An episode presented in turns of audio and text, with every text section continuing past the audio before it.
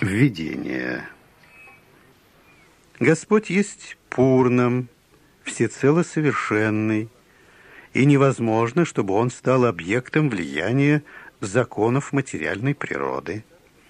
Поэтому человек должен быть достаточно разумным, чтобы понять, что Господь является единственным владельцем всего во Вселенной, и что Он изначальный Творец, Создатель Брамы. В одиннадцатой главе встречается обращение к Господу как про Питамахи, потому что к Брахме обращаются как к Питамахи, деду, а Господь является Творцом деда. Итак, никто не должен заявлять, что он владелец чего-либо. Человек должен принимать только то, что выделено ему Господом в пользование для поддержания его существования.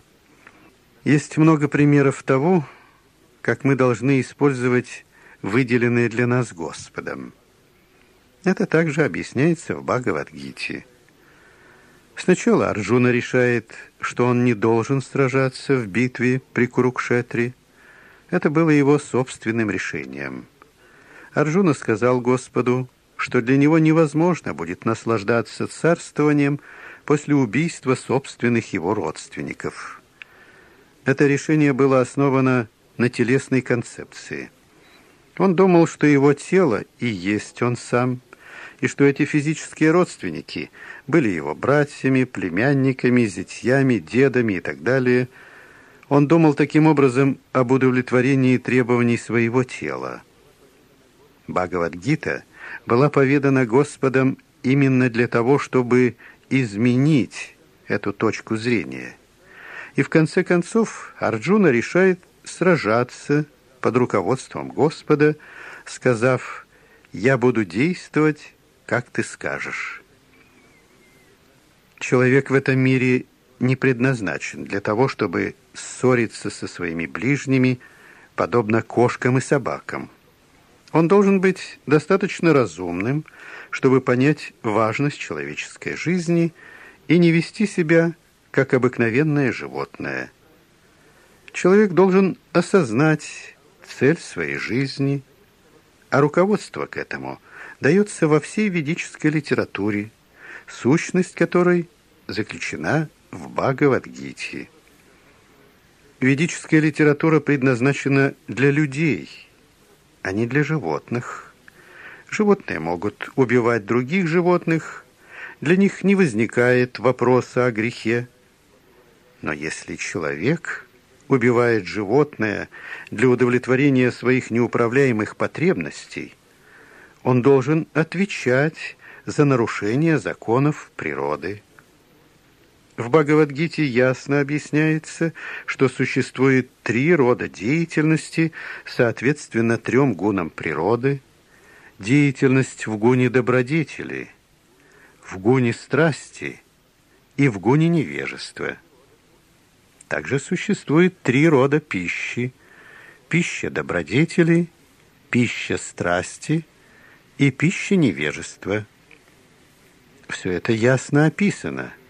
И если мы должным образом используем наставления Бхагавадгиты, тогда вся наша жизнь очистится, и в конечном итоге мы сможем вернуться в нашу вечную обитель, находящуюся вне материальных сфер.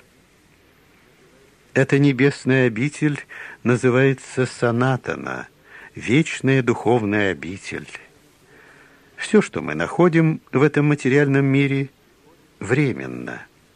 Оно приходит в этот мир, остается в нем некоторое время, производит побочные продукты, истощается и затем исчезает. Таков закон материального мира. Возьмем ли мы в качестве примера это тело или какой-либо плод или что-либо еще. Но мы знаем, что за пределами этого временного мира существует еще и другой мир.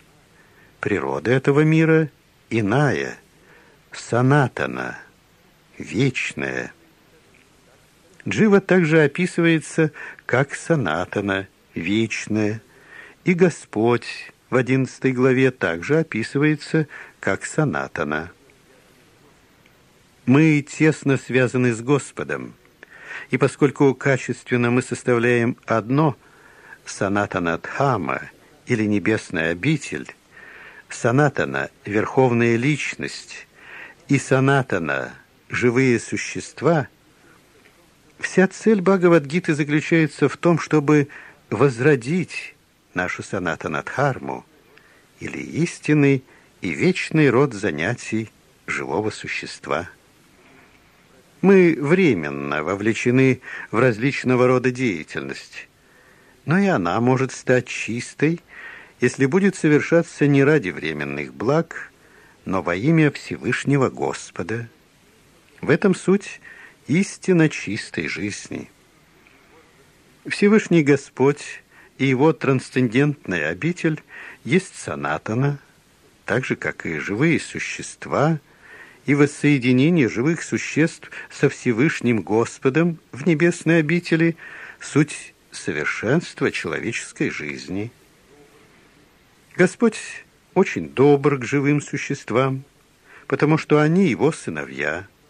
Господь Кришна говорит в Бхагавадгите «Я есть Отец всего».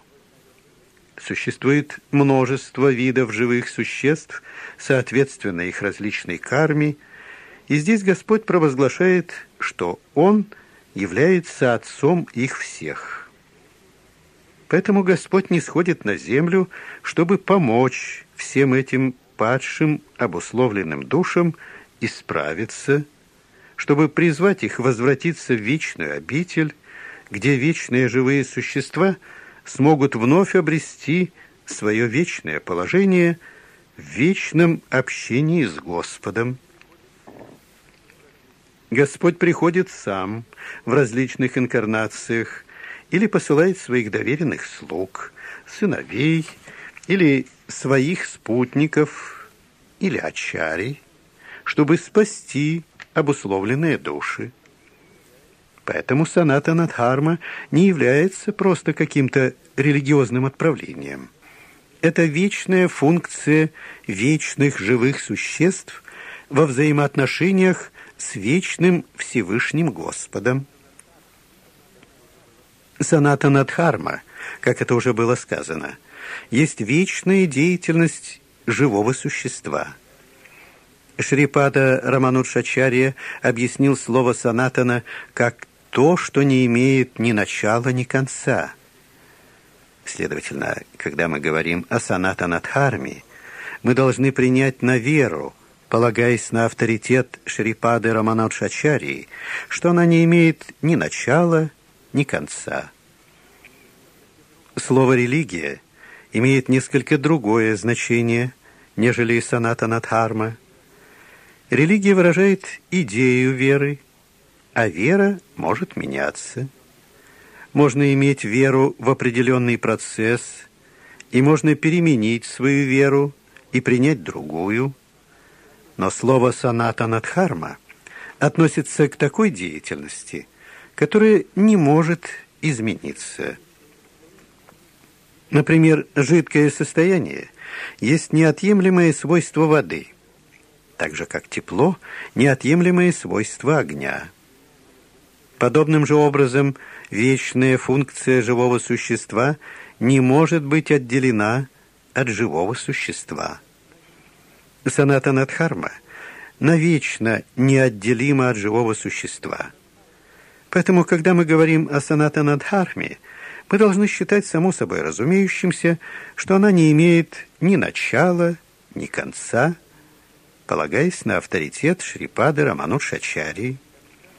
То, что не имеет ни начала, ни конца, не может быть ограниченным, ибо не может быть сковано никакими рамками – все же приверженцы каких-либо отдельных ограниченных религий могут ошибочно полагать, что соната Надхарма тоже ограничена. Но если мы углубимся в сущность предмета и рассмотрим его в свете современной науки, мы сможем увидеть, что соната Надхарма касается всех людей в мире, более того, всех живых существ во Вселенной. Религия, не связанная с санатаной, может иметь начало в анналах человеческой истории, но нет начала истории соната Надхармы, потому что она пребывает вечно живыми существами. Что же касается живых существ, то в авторитетных шастрах утверждается, что они не знают ни рождения, ни смерти. В Гите утверждается, что живое существо никогда не рождается и не умирает. Оно вечно, не поддается уничтожению и продолжает жить после разрушения своего временного материального тела. Что касается концепции соната Надхармы, то попробуем уяснить понятие религии с помощью санскритского корня этого слова. Дхарма относится к тому, что постоянно существует с определенным предметом. Мы заключаем, что наряду с огнем существует тепло и свет. Без тепла и света слово «огонь» бессмысленно – Подобным же образом мы должны выяснить, что есть основная часть живого существа, та часть, которая постоянно сопутствует ему.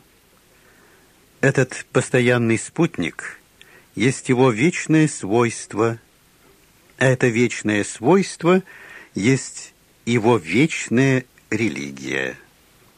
Когда Санатана Госвами спросил Шри Чайтаню Махапрабху, о сварупе каждого живого существа, Господь ответил, что сварупа или истинное положение живого существа есть служение Верховной Божественной Личности. Если мы проанализируем это утверждение Господа Чайтаньи, то увидим, что каждое живое существо постоянно занято служением другому живому существу. Одно живое существо служит другим живым существам различными способами и через это наслаждается жизнью. Животные, находящиеся на низшей ступени развития, служат людям, как слуги служат своему хозяину. А служит хозяину Б, Б служит хозяину В, а В служит хозяину Г – и так далее.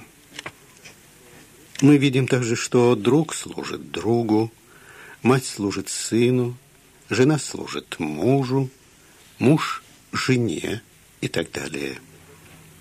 Если мы продолжим исследование в этом духе, станет очевидным, что в обществе живых существ все без исключения служат кому-нибудь.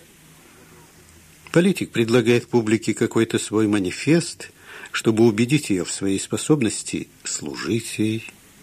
Поэтому избиратели отдают политику свои решающие голоса, полагая, что тот будет с пользой служить обществу.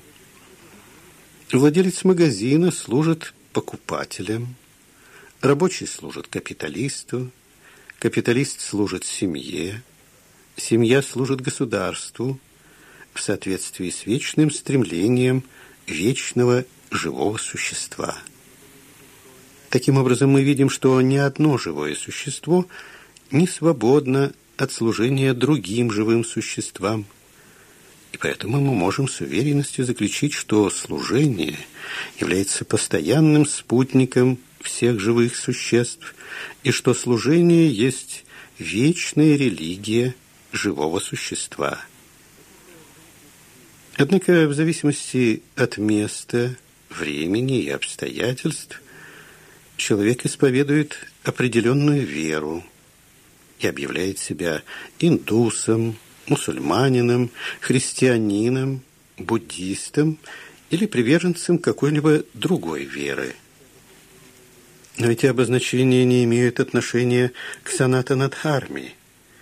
Индус может изменить свою веру и стать мусульманином или мусульманин изменить свою и стать индусом, тоже и с христианством, но ни при каких обстоятельствах не может измениться предназначение человека служить другим. Индус, мусульманин или христианин всегда служат кому-нибудь. Таким образом, исповедовать какую-либо веру еще не значит исповедовать санатанадхарму.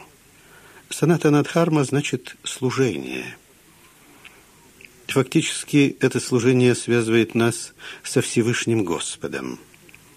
Всевышний Господь есть тот, кому известно высшее наслаждение, а мы, живые существа, являемся Его слугами.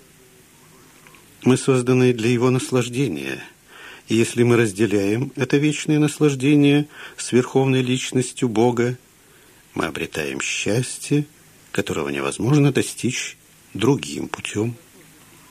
Нам невозможно быть счастливыми независимо от Него – так же, как ни одна часть тела не может быть удовлетворена без взаимодействия с желудком. Таким образом, если душа не служит Всевышнему Господу с чистой любовью и преданностью, она не может найти удовлетворения. В Бхагавадгите не одобряется поклонение различным полубогам и служение им. Это утверждается в 20 стихе 7 главы. Те, чьи умы извращены материальными желаниями, отдают себя полубогам и следуют определенным правилам и предписаниям поклонения соответственно их собственной природе. Здесь прямо говорится, что те, кем руководит вожделение, поклоняются полубогам, а не Всевышнему Господу Кришне. Имя Кришна – не употребляется нами в каком-то узкосектантском значении. Кришна значит высочайшее наслаждение, то есть, утверждают ведические шастры, Всевышний Господь есть вместилище, сокровищница всех наслаждений. Мы все жаждем наслаждения. Ананда Майя Бьясат.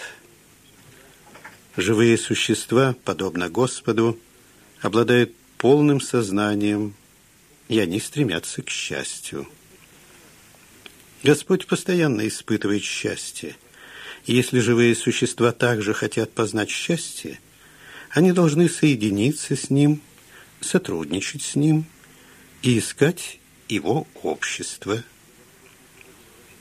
Господь не сходит в этот бренный мир, чтобы показать нам, как Он проводит время в счастье и блаженстве – когда Господь Шри Кришна находился во Вриндаване, что бы он ни делал в компании пастушков, пастушек, всех обитателей Вриндаваны и коров, все было исполнено счастья.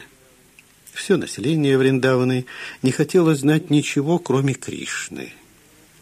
Господь Шри Кришна сам отговорил своего отца, Нанду Махараджу, поклоняться полубогу Индри, так как он хотел показать людям, что они не нуждаются в поклонении полубогам.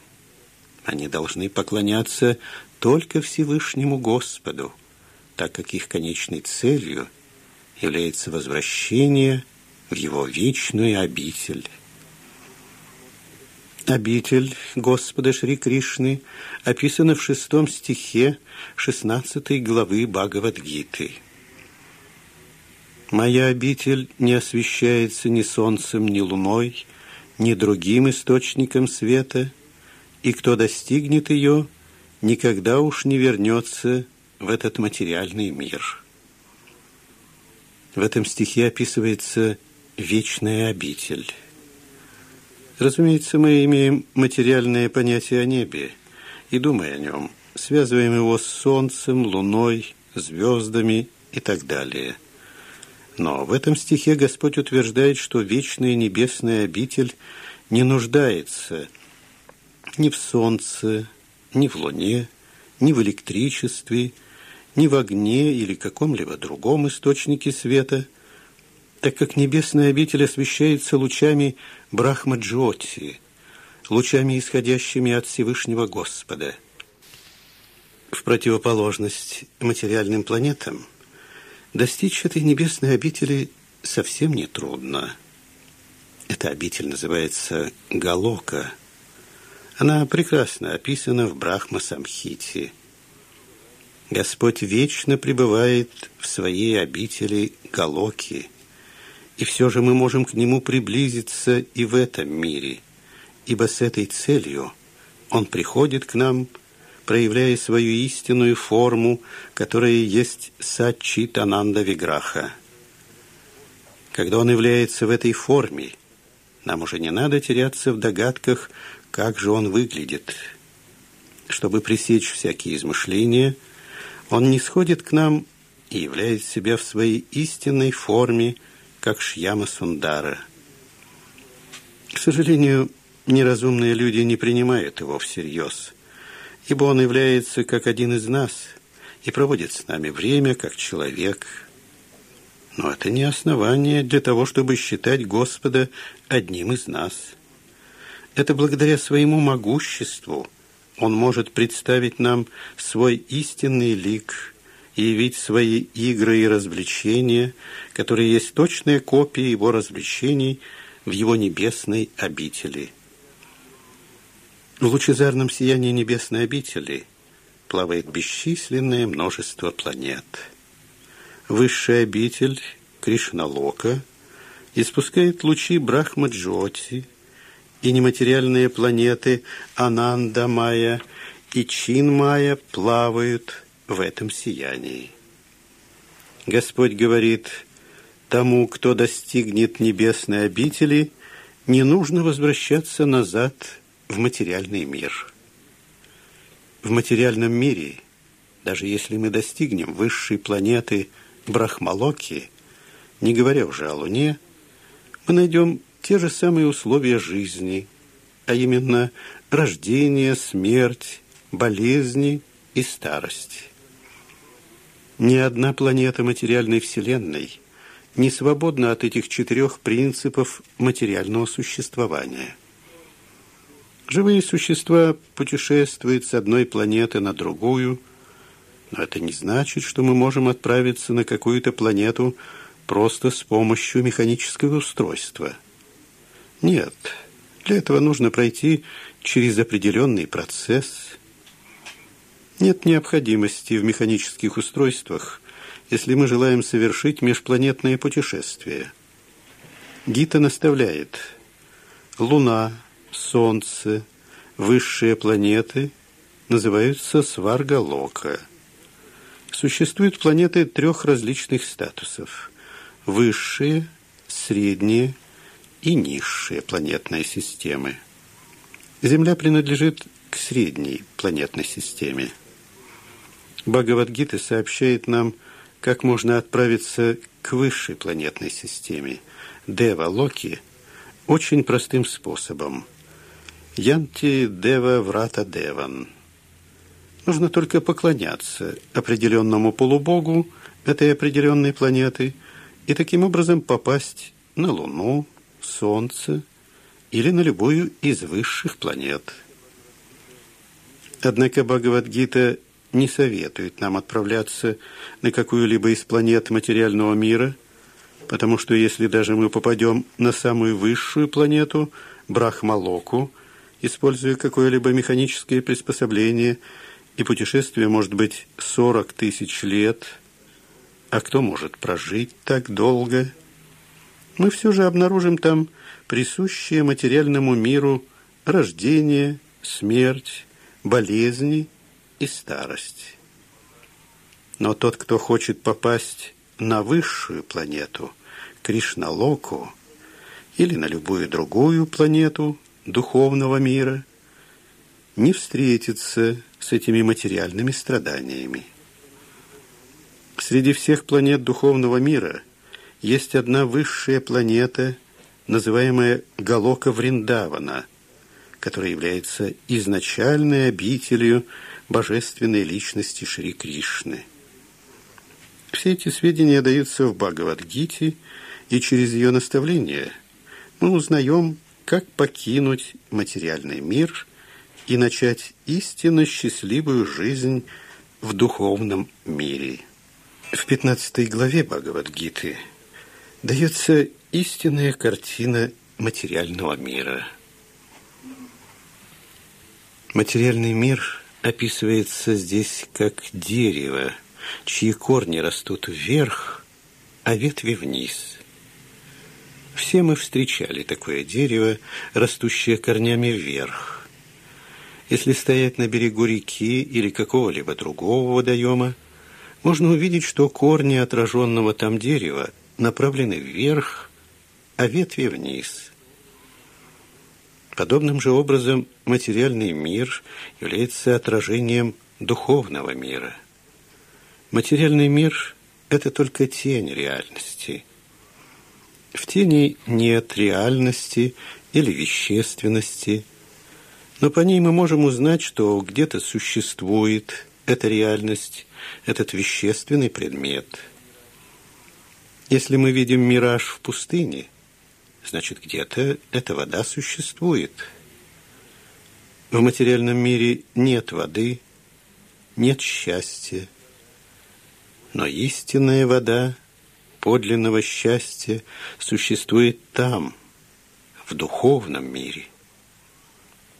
Но как же попасть в этот духовный мир? Кришна сам указывает нам способ. Это небесное царство может быть достигнуто тем, кто есть Нирмана Моха. Что это означает?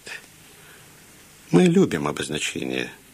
Все мы гоняемся за титулами, будь то сэр, или лорд, или президент, или царь, или что-либо еще – до тех пор, пока мы будем привязаны к этим обозначениям, мы привязаны к телу, потому что обозначения принадлежат телу. Но мы не есть наше тело, и осознание этого есть первая стадия духовной реализации. Мы подвластны действию трех гон материальной природы, но мы должны освободиться от него через преданное служение Господу, если мы не связаны с преданным служением Господу, мы не можем обрести независимость от гун материальной природы. Обозначения и привязанности обусловлены нашими вожделениями, нашим стремлением господствовать над материальной природой. Пока мы не отбросим эту склонность господствовать над материальной природой, у нас не будет возможности вернуться в царство Всевышнего, Санатанадхаму. К этому вечному, неподвластному разрушению царству может приблизиться тот, кого не привлекают обманчивые материальные наслаждения, кто утвердился в служении Всевышнему Господу. Такой человек может с легкостью приблизиться к высшей обители – еще в Бхагавадгите говорится,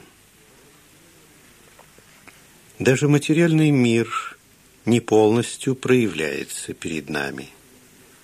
Наши чувства настолько несовершенны, что мы даже не можем увидеть все звезды нашей материальной Вселенной.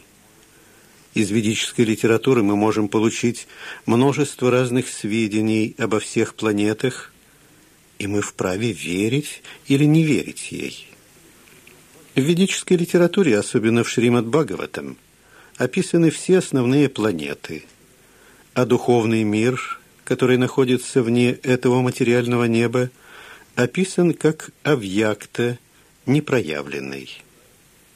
Следует страстно желать попасть в это небесное царство, так как, когда человек достигнет его, ему не нужно будет возвращаться в этот материальный мир – Далее можно задать вопрос, как достигнуть этой обители Всевышнего Господа. Сведения об этом даются в восьмой главе. Там говорится, «Каждый, кто, расставаясь со своим телом, думает только обо мне, сразу же попадает в мою обитель. Пусть в этом не будет сомнений». Тот, кто думает о Кришне – кто видит его в его изначальной форме в момент своей смерти, попадает к Кришне. Мадбхавам относится к высшей природе высшего существа. Высшее существо есть Сачитананда Виграха, то есть его форма вечна, полна знания и блаженства. Наше теперешнее тело не есть сатчитананда. Оно не сад, но асад, то есть не вечное, но тленное. Оно не чит, полное знание, но полное невежество.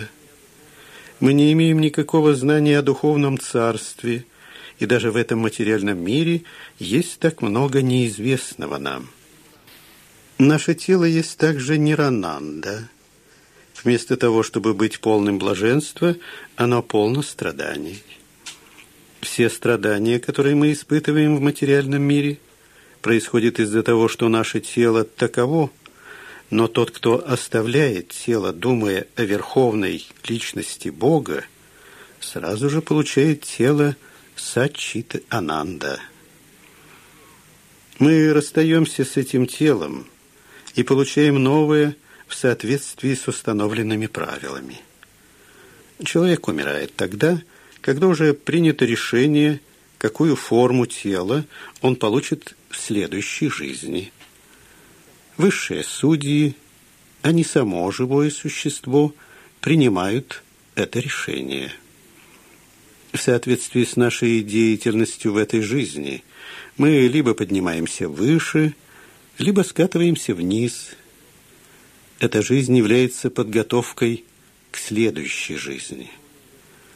Поэтому, если мы сможем в этой жизни подготовить свое возвращение в Царство Божье – тогда, без сомнения, после оставления этого материального тела мы обретаем духовное тело, подобное телу Господа.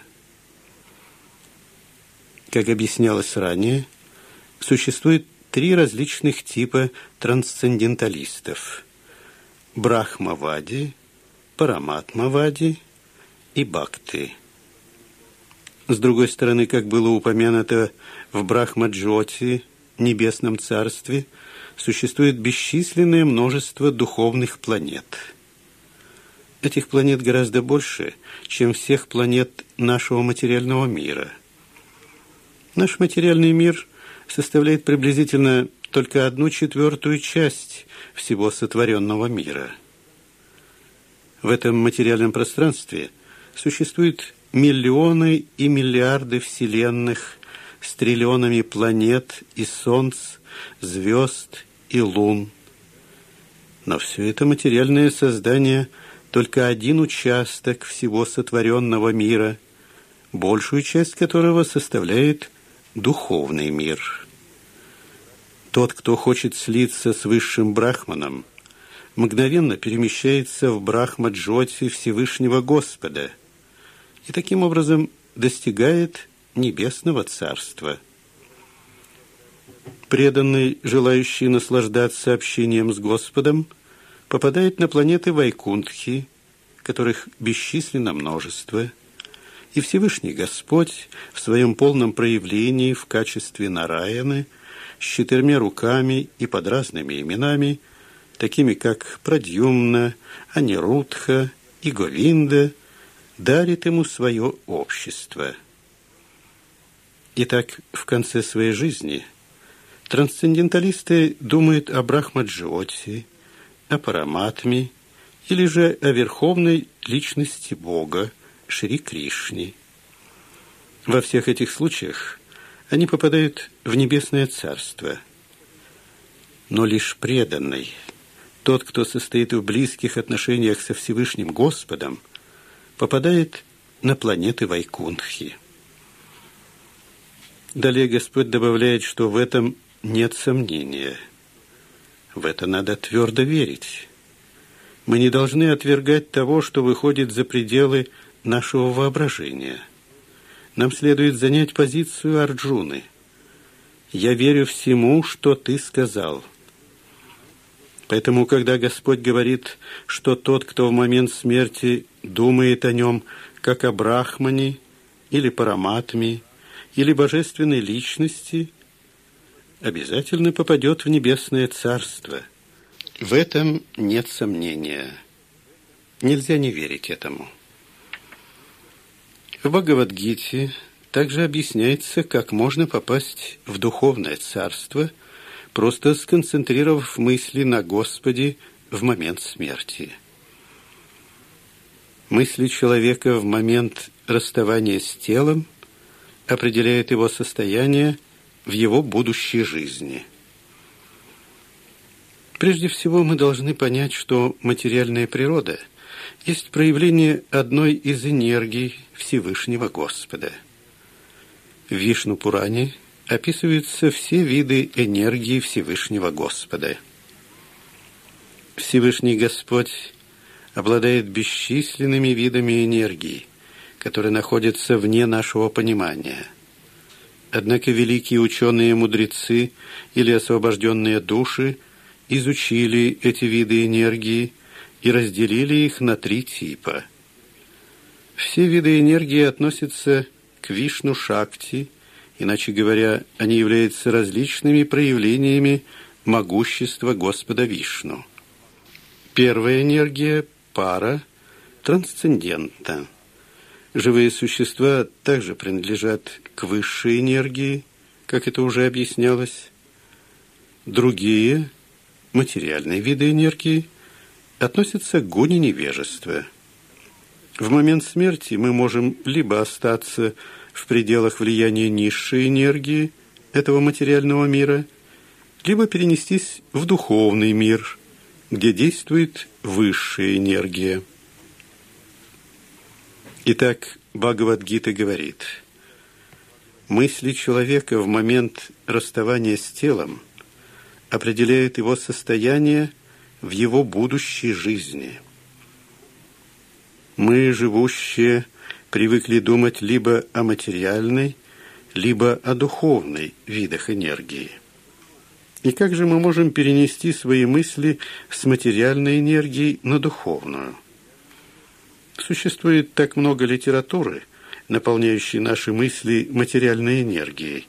Газеты, журналы, романы и так далее. Нужно переключить наши мысли, в настоящий момент поглощенные этой литературой, на ведические шастры, такие как Пураны и другие, написанные великими мудрецами. Пураны не есть плод писательской фантазии. Это исторический документ. Забывчивые живые существа или обусловленные души утратили свою связь со Всевышним Господом и погрузились в мысли о материальной деятельности – Именно для того, чтобы устремить их мыслительную энергию в духовный мир, Кришна Драипаяна Вьяса дал нам такое количество произведений ведической литературы.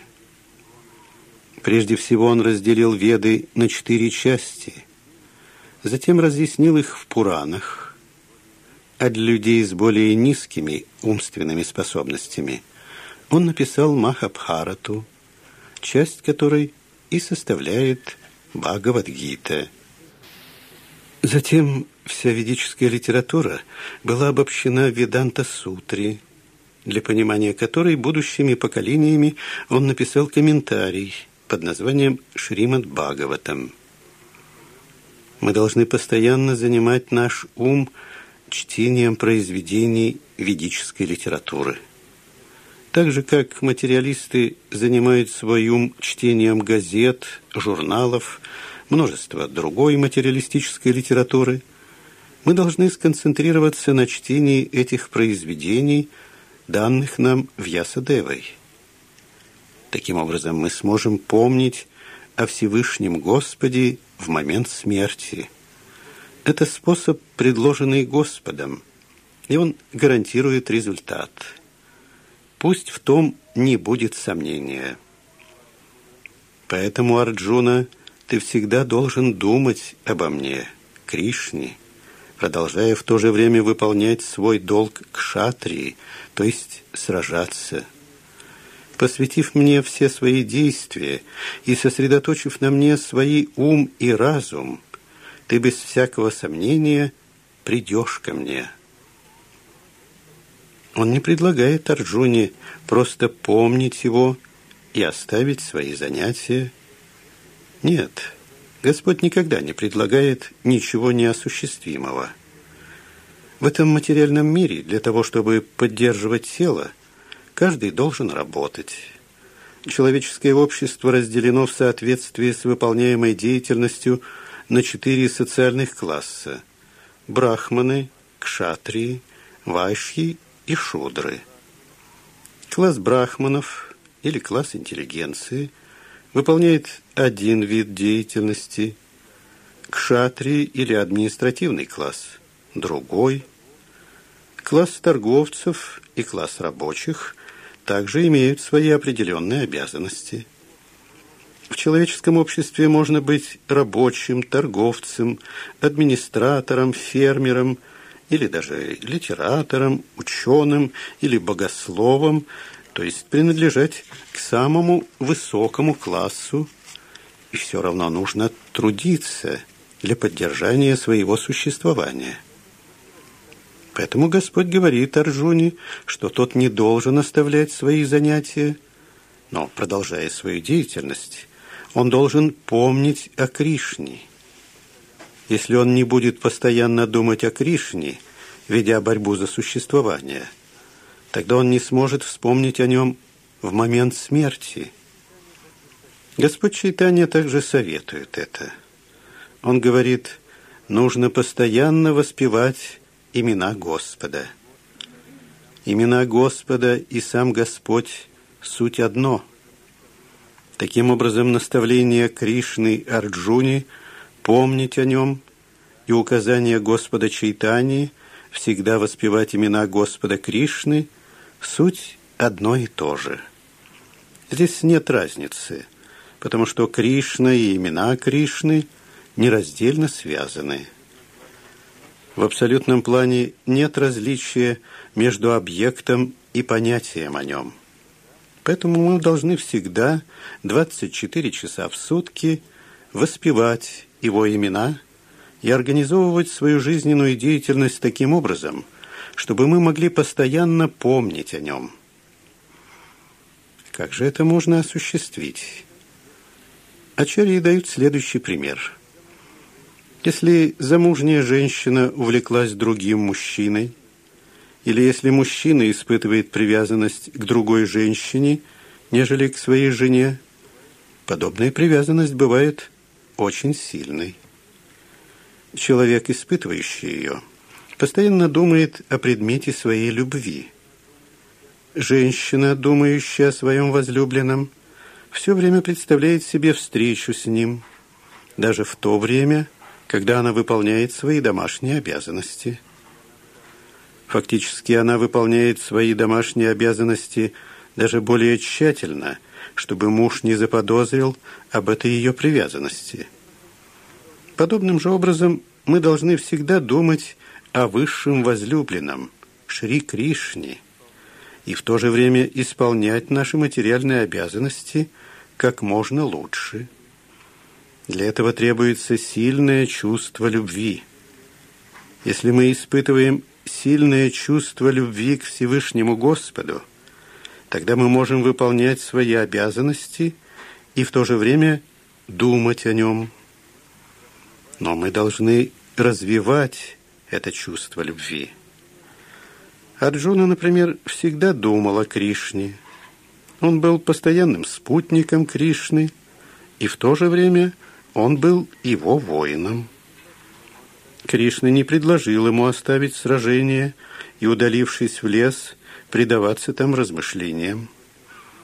Арджуна, впрочем, признался, что ему не под силу овладеть этой системой йоги, когда Господь Кришна обрисовал ее. Арджуна сказал, «О Мадхусудана, система йоги, которую ты описал, кажется неосуществимой и непосильной для меня, поскольку ум мой беспокоен и непостоянен. Но Господь говорит, из всех йогов тот, что с полной верой всегда обитает во мне, всегда погружен в мысли обо мне и служит мне с трансцендентной любовью и преданностью. Тот теснее всех связан со мной и заслуживает самого высокого моего мнения о себе. Таким образом, тот, кто всегда думает о Всевышнем Господе, является величайшим йогом, наивысшим гьяни и величайшим преданным одновременно. Далее Господь говорит Арджуне, что, будучи кшатрией, тот не может отказаться от сражения. Но если Арджуна станет сражаться, помня о Кришне, тогда он сможет вспомнить о нем и в момент смерти. Но нужно полностью отдаться трансцендентному любовному служению Господу. В действительности мы выполняем какую-то деятельность с помощью наших ума и разума, а не тела. Так что если ум и разум постоянно заняты размышлениями о Всевышнем Господе, то, естественно, чувства также будут заняты служением Ему. Внешне, возможно, деятельность чувств останется прежней, но сознание изменится – в том и секрет Бхагавадгиты. Она учит нас искусству полного погружения ума и разума в размышления о Господе, обращение к Нему всех наших мыслей, что является единственным средством достижения небесного царства. современный человек затратил столько времени и сил, чтобы достичь Луны, но при этом совершенно не заботится о том, чтобы возвыситься духовно. Если ему предстоит прожить еще 50 лет, он должен использовать этот краткий срок наилучшим образом, погрузившись в мысли о верховной личности Бога, всецело отдавшись преданному служению Господу, способы которого перечисляются в шастрах. Эти девять способов самым легким из которых является шраваном, процесс слушания Бхагавадгиты из уст осознавшей себя личности, обратят человека к мыслям о высшем существе. Это приведет к тому, что он будет постоянно помнить о Всевышнем Господе, что позволит ему после оставления материального тела обрести духовное тело, пригодные для общения со Всевышним Господом. Далее Господь говорит, «Тот, кто постоянно размышляет обо мне, как о верховной личности Бога, чей ум постоянно занят мыслями обо мне и только обо мне, тот, о Арджуна, без сомнения придет ко мне». Это не очень трудный процесс – Однако ему следует учиться у опытного человека. Следует обратиться к человеку, уже имеющему опыт. Ум всегда блуждает с одного предмета на другой. Поэтому необходимо постоянно тренироваться в концентрации его на образе Всевышнего Господа Шри Кришны или на звуке его имени. По природе своей ум беспокоен – перескакивает с предмета на предмет, но он может отдохнуть в звуковой вибрации Кришны. Итак, человек должен размышлять о Парамампурушам, верховной божественной личности в его небесном царстве, и таким образом достичь его. Пути и средства конечного осознания себя, достижения конечной цели – описывается в Бхагавадгите, и двери в это знание открыты для каждого. Каждый может войти. Люди всех классов могут приблизиться к Господу, поскольку слушать и думать о Нем может каждый. Далее Господь говорит, что даже торговец, падшая женщина, рабочий или человек самого низкого рождения – могут приблизиться к Всевышнему. Для этого не требуется обладать высокоразвитым интеллектом. Суть в том, что каждый, кто принимает принципы бхакти-йоги и считает достижение Всевышнего Господа наивысшим благом, высочайшей конечной целью своей жизни, может вернуться к Господу в духовный мир. Если человек усвоит принципы, изложенные в Бхагавадгите, он может сделать свою жизнь совершенной и навеки разрешить все жизненные проблемы. В этом смысл и сущность всей Бхагавадгиты. В заключение отметим, что Бхагавадгита есть духовное произведение, которое следует читать очень внимательно. Если твердо следовать всем предписаниям Бхагавадгиты, можно избавиться от всех страданий и тревог этой жизни. Человек освободится от всех своих страхов, и следующая его жизнь будет духовной. Есть в этом и другое преимущество. Если человек читает Бхагавад-гиту с искренним чувством и полной серьезностью, тогда милостью Господней последствия его прошлых греховных поступков не будут иметь на него действия. В последней части Бхагавадгиты Господь Шри Кришна провозглашает «Оставь все другие виды религии и вручи себя мне. Я освобожу тебя от последствий всех твоих греховных поступков. Тебе нечего страшиться».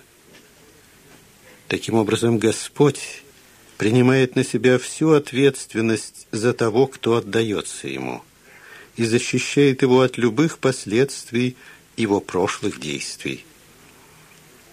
Каждый день мы моем свое тело водой, но воды Бхагавадгиты, священные, как воды Ганга, обладают несравнимо большей очищающей силой.